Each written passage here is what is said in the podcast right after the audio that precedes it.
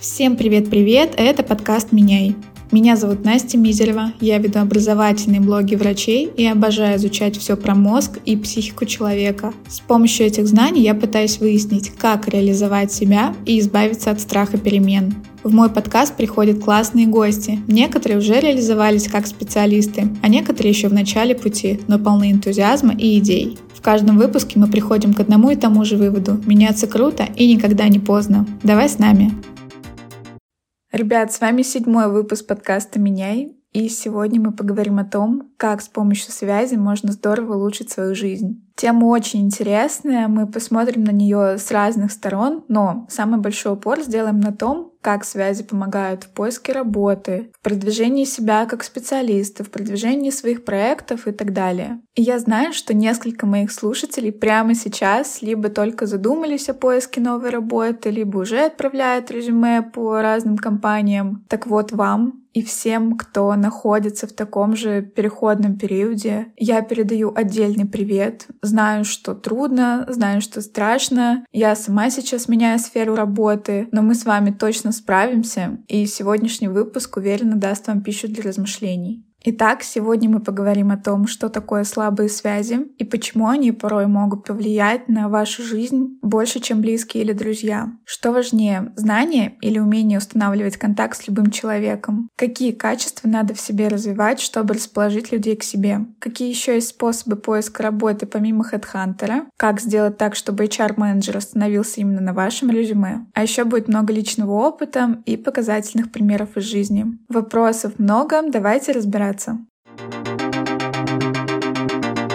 Первый раз с термином «слабые связи» я встретилась где-то лет пять назад, когда читала книгу «Важные годы» автора Мэг Джей. Во-первых, я сто процентов рекомендую прочитать эту книгу, особенно если вам между 20 и 30-35 годами. Во-вторых, я до сих пор помню, как меня тогда поразила эта теория, потому что я подобным никогда, честно, не задумывалась. Итак, Мэг Джей писал об одном исследовании Стэнфордского университета, где пыталась выяснить, как люди, которые присутствуют в нашей жизни, открывают перед нами новые возможности. Исследователи провели опрос среди людей, которые недавно сменили работу, и в результате пришли к выводу, что наиболее, так сказать, ценными с точки зрения поиска работы стали не близкие люди или члены семьи, хотя предполагалось, что именно они должны были оказывать существенную помощь. На самом деле, в трех четвертях случаев новую работу нашли благодаря информации, полученной от людей, с которыми участники опроса почти никогда не виделись, ну или виделись достаточно редко. После этого автор исследования Марк Грановеттер, надеюсь, я правильно прочитала, написал действительно новаторское исследование под названием «Сила слабых связей». Что же это такое? Слабые связи — это ваши коллеги из другого отдела, ваши бывшие коллеги, преподаватели, все эти люди, которых вы в целом знаете, какой-то минимальный контакт с ними поддерживаете или поддерживали когда-то, но не можете назвать их своими близкими друзьями. И суть этой теории в том, что близкие люди создают такую сплоченную группу, которая мало допускает внешних воздействий. Грубо говоря, вы все между собой похожи по своим взглядам, по своим увлечениям, у вас примерно одинаковый уровень знаний, информации, которой вы владеете и так далее. И сильные связи достаточно комфортные, но зачастую они не могут вам предложить что-то сильно большее, чем поддержка и сострадание.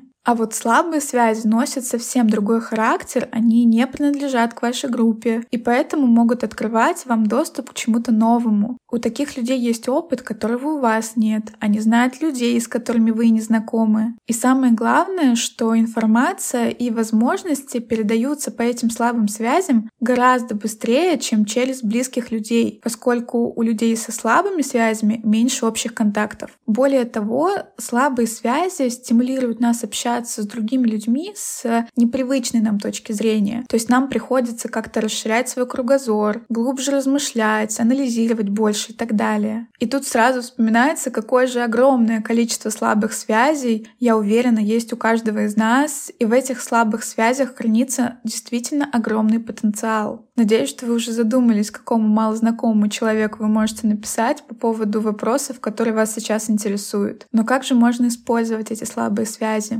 Как их развивать, если у вас сейчас мало таких людей? Сегодня я поговорю об этом с моим прекрасным гостем, маркетологом и руководителем отдела маркетинга в нескольких медицинских центрах Никитой Миклушовым. Мне очень понравился наш разговор на эту тему. Никита поделился своим опытом о том, как он выстраивает связи с людьми. А поверьте, у него это отлично получается. Он дал много, так сказать, инсайдерской информации для всех, кто сейчас находится в поиске работы, и рассказал несколько классных советов для всех, кто хочет понять, откуда же брать эти слабые связи. Никита, привет. Приветствую вас, Анастасия. Никита, поделись, пожалуйста, своим опытом. Как ты считаешь, что важнее, знания или все-таки связи? Ты в вопросе сама утвердила некоторую фразу «поделись своим опытом». Конечно. То есть в рамках диалога мы уже пытаемся выстроить модель о том, что опыт важен, в отличие от связей. Хотя зачастую это не так. И, как показывает мой жизненный путь, у меня очень много менялось э, представление о том, что же важнее – опыт, знания или все же связи. Ну, если речь идет про рабочий момент, то поделюсь немножко своими историями, как мне это происходило. Когда я был э, зелененький, но с большим рвением, мне хотелось э, изучать больше, э, больше учиться, получать знания, набираться опыта. И я всегда думал о том, что меня обязательно заметят, и это мне поможет двигаться по карьерной лестнице. Но жизнь оказывается суровее. И получается, что в самом начале все вроде как и работает. Ты устраиваешься после университета на работу, где набираешься опыта, постоянно и параллельно учишься, как-то где-то изучаешь новые технологии и думаешь, что тебя заметят, но тебя все не замечают. Точнее, замечают, но не хотят продвигать дальше. И в моем жизненном опыте случилось так, то, что именно в этот момент, чтобы попасть на какое-то хорошее место, начинают работать твои взаимосвязи, которые ты нарабатывал за всю свою жизнь. Где-то ты общался с представителями Human Resource, они знают о тебе как о хорошем специалисте. Вот где-то ты зарекомендовался у бывшего начальника, который ушел, допустим, в другую компанию. Теперь он узнал, что ты освободился, и он хочет подтянуть часть своей прежней команды на новое место, чтобы утвердить свои позиции тоже. Потому что ведь он тоже ушел на новое место, и ему нужно набирать свою собственную команду, которая будет лояльно к нему относиться. И вот так получается, что начинает работать как раз связи. И вот, что важнее, опыт или связи? Ну, наверное, в самом начальном пути, конечно же, опыт. А когда ты хочешь добиться более каких-то высоких позиций, то уже работает только связи.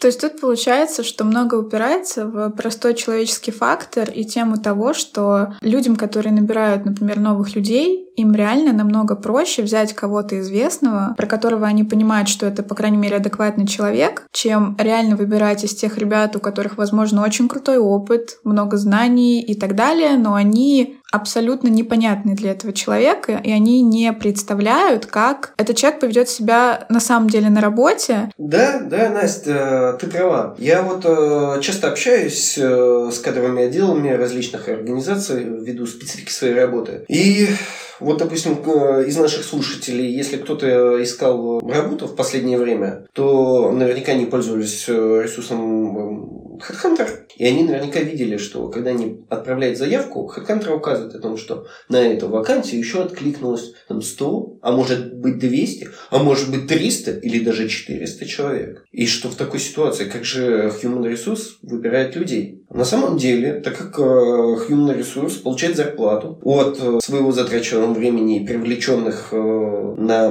позиции к работодателю сотрудников, то он не может потратить все свое время, чтобы разобрать все эти 400 резюме. Поэтому он быстро настроит какие-нибудь автофильтры, которые отсортируют 200 сразу сходу. На 100 понравится фотография, он даже ничего не отпишется. 100 возьмет в расчет, быстренько отсортирует у кого 5-6 лет, допустим, опыта работы, останется 30 резюме, и по 30 резюме он только сделает прозвон, либо спишется с сотрудниками. Как в такой ситуации попасть на такую позицию? Правильно, если ты знаешь э, этого human resource, и human resource знает тебя, то зачем ему разбирать эти 30 позиций, если он знает, что есть там какой-то условно Никита, с которым он знаком, который имеет положительные отзывы, о котором э, работодатели говорили хорошо, и Human Resource сам вспоминает, что вообще жалоб на нем не было. Зачем мне разбирать и тратить время на разбор этих 400 вакансий, если я могу позвать условного Никиту на это место? Он придет, отработает свой испытательный срок, а Human Resource получит свою премию. Мне тут сразу хочется дополнить, что как минимум то, что можно сделать, это не обязательно откликаться на HeadHunter, потому что очень часто ты в компании можешь найти отдельную почту отдела кадров, и после этого ты, получается, пишешь сразу же напрямую, грубо говоря, человеку. И ты можешь э, попасть впервые этих людей, которых человек просматривает только на HeadHunter. Я вот вспоминаю историю, возможно, я тебе даже э, про нее рассказывал. Как 15-20 э, лет назад молодые ребята типа меня выбирали университеты. Раньше был справочник на 500 страниц, который назывался «Вузы России 2005». И ты такой листаешь по нему и смотришь название факультетов и специальностей, все, что знаешь об университете, и где он находится, как до него добраться. Вот так вот раньше ребята выбирали. Потом появилась э, социальная сеть ВКонтакте, и уже можно было определиться через поиск э, студентов, написать им письмо о том, что нравится, не нравится учиться, а если ты закончил этот факультет, насколько э, на хорошее место ты смог устроиться. К чему я это рассказываю? Что на самом деле, если вы хотите попасть на какое-то место работы, то можно вообще просто найти сотрудника с этой работы, с ним поговорить, узнать об условиях, подводных камнях, и через этого сотрудника уже попасть к human resource. И тогда этот человек еще получится как э, затя... ну не то чтобы поручился, но как минимум посоветовал, потому что он с тобой пообщался, вы там, допустим, э, из одной области по специальности, и вот этот человек, который уже работает в этой конторе, скажет, а вот я тут пообщался с человеком,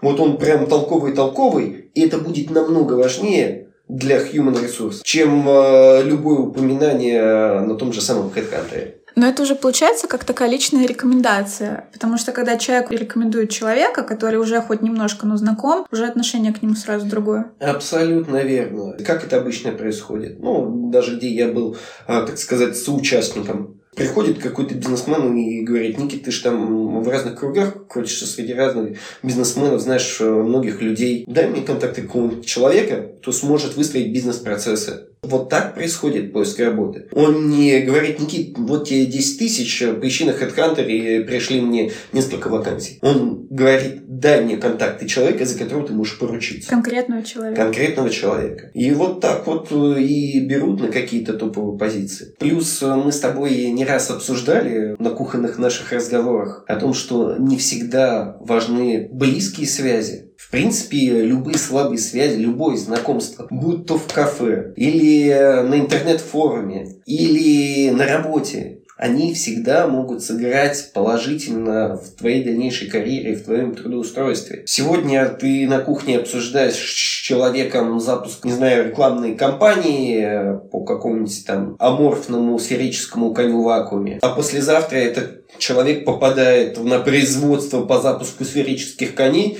в котором не выстроены маркетинговые процессы, и он сразу вспоминает этот кухонный разговор и звонит тебе и говорит, приезжай, тут есть непаханное поле работы для тебя. Поэтому, в принципе, интересуйтесь. Интересуйтесь у собеседников, интересуйтесь у знакомых, у близких, кто чем занимается, где вы можете друг другу помочь. Будьте всегда вежливы, интеллигентны, и тогда вас заметят. Мне очень нравится мысль о том, что вот эти вот слабые связи помогают сделать прям большой рывок, потому что ты можешь за один разговор попасть в сферу, в которой ты никогда не был, и получить какую-то инсайдерскую информацию именно потому, что у твоих близких этой информации нету. По какому-то такому большому, резкому, сильному продвижению вперед, возможно, тебе помогут люди, э, с которыми ты познакомился в очереди, грубо говоря, просто поболтал о жизни, и этот разговор тебя ни к чему не обязывал.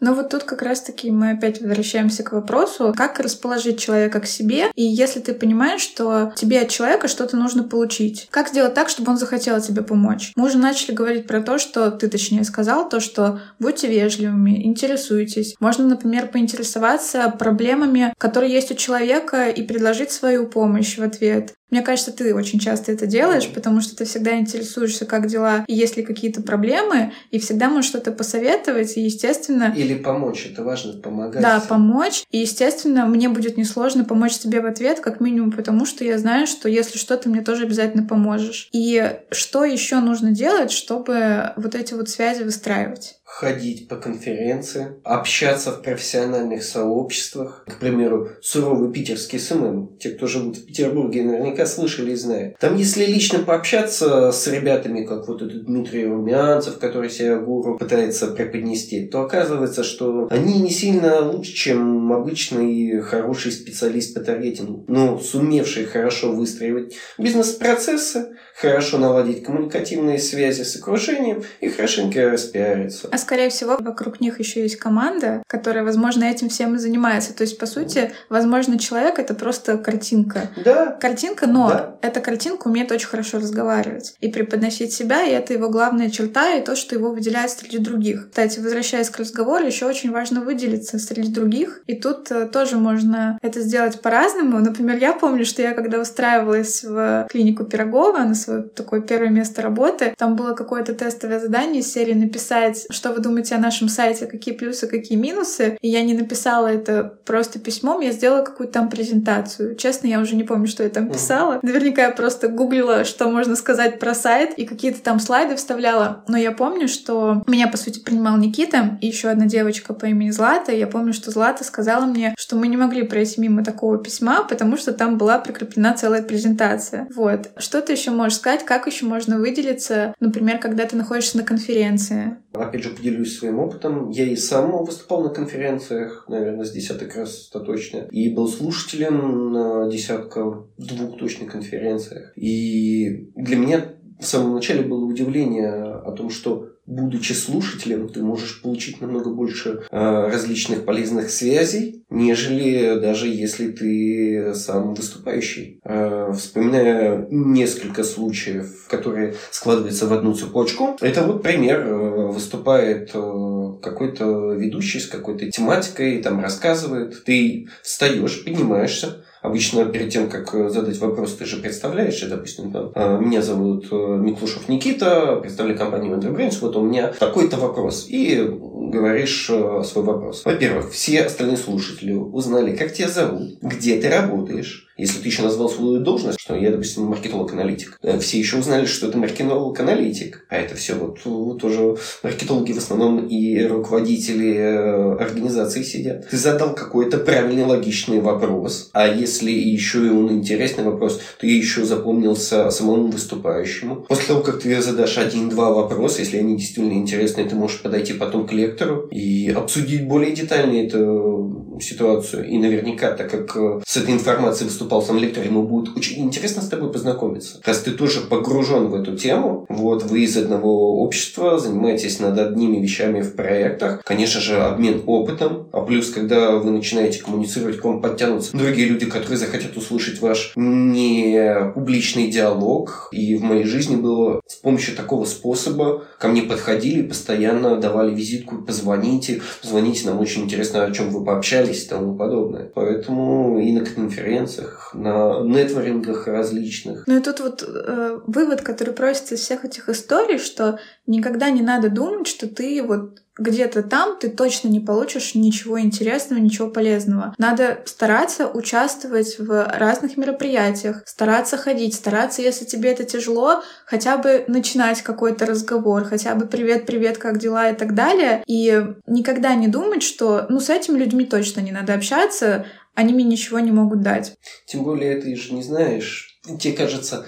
зачем я буду навязываться? А ты никогда не задумаешься, что люди зачастую ждут этого навязывания. Они, в принципе, и хотят тоже пообщаться и тоже выстроить какие-то связи. Потому что ведь связи работают в две стороны. Не только тебе, но и ты им. И надо быть готовым, да. что ты тоже можешь человеку что-то дать, а не быть вот тем, кто просто пользуется людьми. Надо тоже быть готовым к тому, что ты можешь помочь, откликнуться на просьбу этого человека и искренне этого хотеть. То есть, получается, это всегда реально какая-то двусторонняя такая связь. Ты очень правильную мысль сказал про то, что многие думают, что человек навязывается. И у меня точно такое же есть. Я думаю, что, блин, не хочется подходить, потому что мало ли он сейчас не хочет со мной разговаривать, мало ли я как-то там помешаю его личному пространству. Тут всегда, мне кажется, надо хотя бы попробовать максимально ненавязчиво и вежливо. Потому что даже если ты сейчас подойдешь и тебе скажут, блин, слушай, я хочу там условно поесть, если это в кафешке, ты можешь все равно запомниться человеку, написать ему потом в соцсетях, что, ну, вот такая-то ситуация была, я к вам подходила, все понимаю, что вы там хотите поесть и так далее, а можем мы сейчас поговорить? Да, ты абсолютно права. Ну, во-первых, э, действительно, ты можешь попасть и не в нужное время, или в ненужное расположение настроя да. человека. А может, он в принципе интроверт и не хочет общаться. Такое бывает. Ну, не попробуешь, не узнаешь. Не узнаешь. Поэтому пробуйте. На 5 отказов получите 2 положительных отклика и поймете, насколько эти отклики потом как-то могут сыграть, а могут и не сыграть. Еще я вспомнила пример в тему того, что ты можешь где угодно получить какую-то классную информацию. Мы пошли с подругой в бар, и с нами сидели рядом два парня, и диалог завязался просто на какой-то там почве абсолютно непонятной, мы начали болтать. И потом выяснилось, что моя подруга работает в «Газпроме», а один из парней, он работает в какой-то смежной области, и полвечера, то есть пятница вечер, мы сидим в баре, а эти двое полвечера обсуждали какие-то околорабочие вопросы, и этот парень дал моей подруге несколько классных идей, которые, возможно, она как-то будет потом реализовывать. То есть явно бар — это не то место, где ты ожидаешь получить какие-то классные идеи, связи, контакты и так далее. Но реально, ну, именно в каком-то профессиональном рабочем плане. Но ты можешь найти их вообще в любом месте. Главное просто быть к этому открытым. Да, вот это самое важное слово — быть открытым. Да, если выделять какие-то качества. Мне кажется, еще любопытство очень важно. Уметь общаться с людьми и искренне интересоваться, что происходит в их сфере, если ты даже вообще в этом не разбираешься, просто узнать, как что-то работает. Вот еще маленькая история. Тут случайно попадаясь на человека, который публикует статью по маркетингу, которую мне прям захотелось обсудить с ним. Причем не в публичном поле, а в личном. Это было вот пару дней назад. И я открываю сообщение, и я вижу, что я в 2019 году с этим человеком уже общался, потому что я видел э, на конференции этого человека, на онлайновской, и э, там по медицине. И я с ним уже общался прям на другие тематики. Даже забыл. Да, уже и забыл. Но тем не менее, когда ты открываешь чат, и ты такой, о, я уже с ним общался, ты сразу можешь написать, о, Ольга, ну и Ольга зовут, Ольга, вот вы знаете, а у меня еще тут такая-то проблема и бла-бла. И построить дальше диалог. И она тоже откроет, увидит, что она уже общалась, быстренько пробежит наискосок, потому что собеседник интересный, и сразу включится. У меня тоже есть история на эту тему. Я хотела задать какой-то вопрос в чате подкастеров, а чат подкастеров — это такая достаточно токсичная среда, и никто этого не скрывает. То есть часто, если ты спросишь какое-то мнение по какому-то поводу, особенно если скинешь свой подкаст, ты можешь услышать прям без прикрас очень честный и очень жесткий ответ. Я, как человек с нежной душевной организацией, очень этого боюсь, но я понимаю, что это нужно делать. И я задала какой-то вопрос, как мне казалось, очень глупый, и мне на него ответил там один человек, и то из серии вот почитайте тут статью, и все. Я думаю, ну и фиг с вами, больше ничего вас не буду спрашивать. А потом мне на мое сообщение ответила девушка, которая написала мне, какой у вас классный телеграм-канал. Я думаю, так, откуда она знает про мой телеграм-канал? Потом я понимаю, что у меня в шапке профиля в телеграме есть ссылка на телеграм-канал и на мой подкаст. И она это написала, и на меня подписалась еще несколько человек. И я думаю, блин, как классно, как приятно. И я захожу на страничку этого человека, чтобы ей написать спасибо и продолжить как-то диалог. И я вижу, что она мне уже написала сама. И она мне написала, что спасибо тебе за твой канал, у тебя такой классный контент. Я сейчас прочитала ровно то, что мне очень нужно было прочитать. А это телеграм-канал, соответственно, про подкаст, там какие-то поддерживающие материалы. Вот. И после этого мы по сей день с ней по каким-то вопросам, периодически переписываемся. Например, она узнала, что я работаю с эндокринологом, и она у меня спрашивала, как можно сформулировать какую-то вещь, грубо говоря, на эндокринологическом языке. Ну, то есть, как можно какую-то ситуацию подкрепить историей про гормоны, как это работает с точки зрения организма.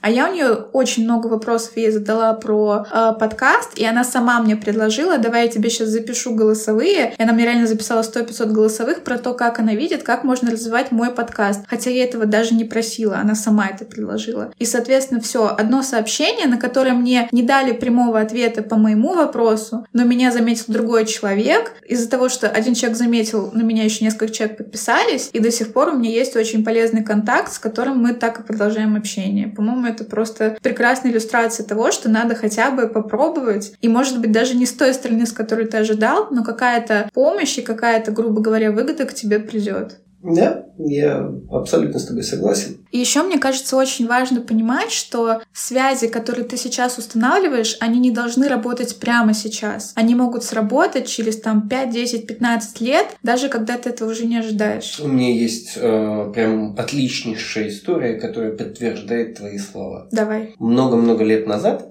когда я учился в восьмом-девятом классе, я сидел за одной партой э, с одним пареньком. И он постоянно у меня списывал, я ему давал, мол, списывай, он плохо учился там на двойке, на тройке, и вот он постоянно математику, физику, что там еще списывал. Ну, старался очень. После девятого класса он уехал в Санкт-Петербург, ну и как-то связь э, наша закончилась. А, просто в те времена не было ни социальных сетей, еще телефоны не у каждого были, сотовые я имею в виду. Но однажды летом, э, когда я заканчивал 11 класс, он мне позвонил и сказал о том, что Никит, ты самый умный парень, которого я знаю. Меня тут экзамен в Бунч-Бруевича будет через несколько дней. Я хочу просто подстраховаться. Если у меня что-то не получится решить, можно я там смс-ки скину примеры, а ты мне э, ответишь. Либо там позвоню, как-то выйду в туалет. Я говорю, да не вопрос, окей. И вот действительно в один день он мне звонит и... или пишет, я уже не помню. Потому что вот я там сижу на экзамене, мне нужно срочно решить. Я ему помог решить, и все, и парень как-то пропал.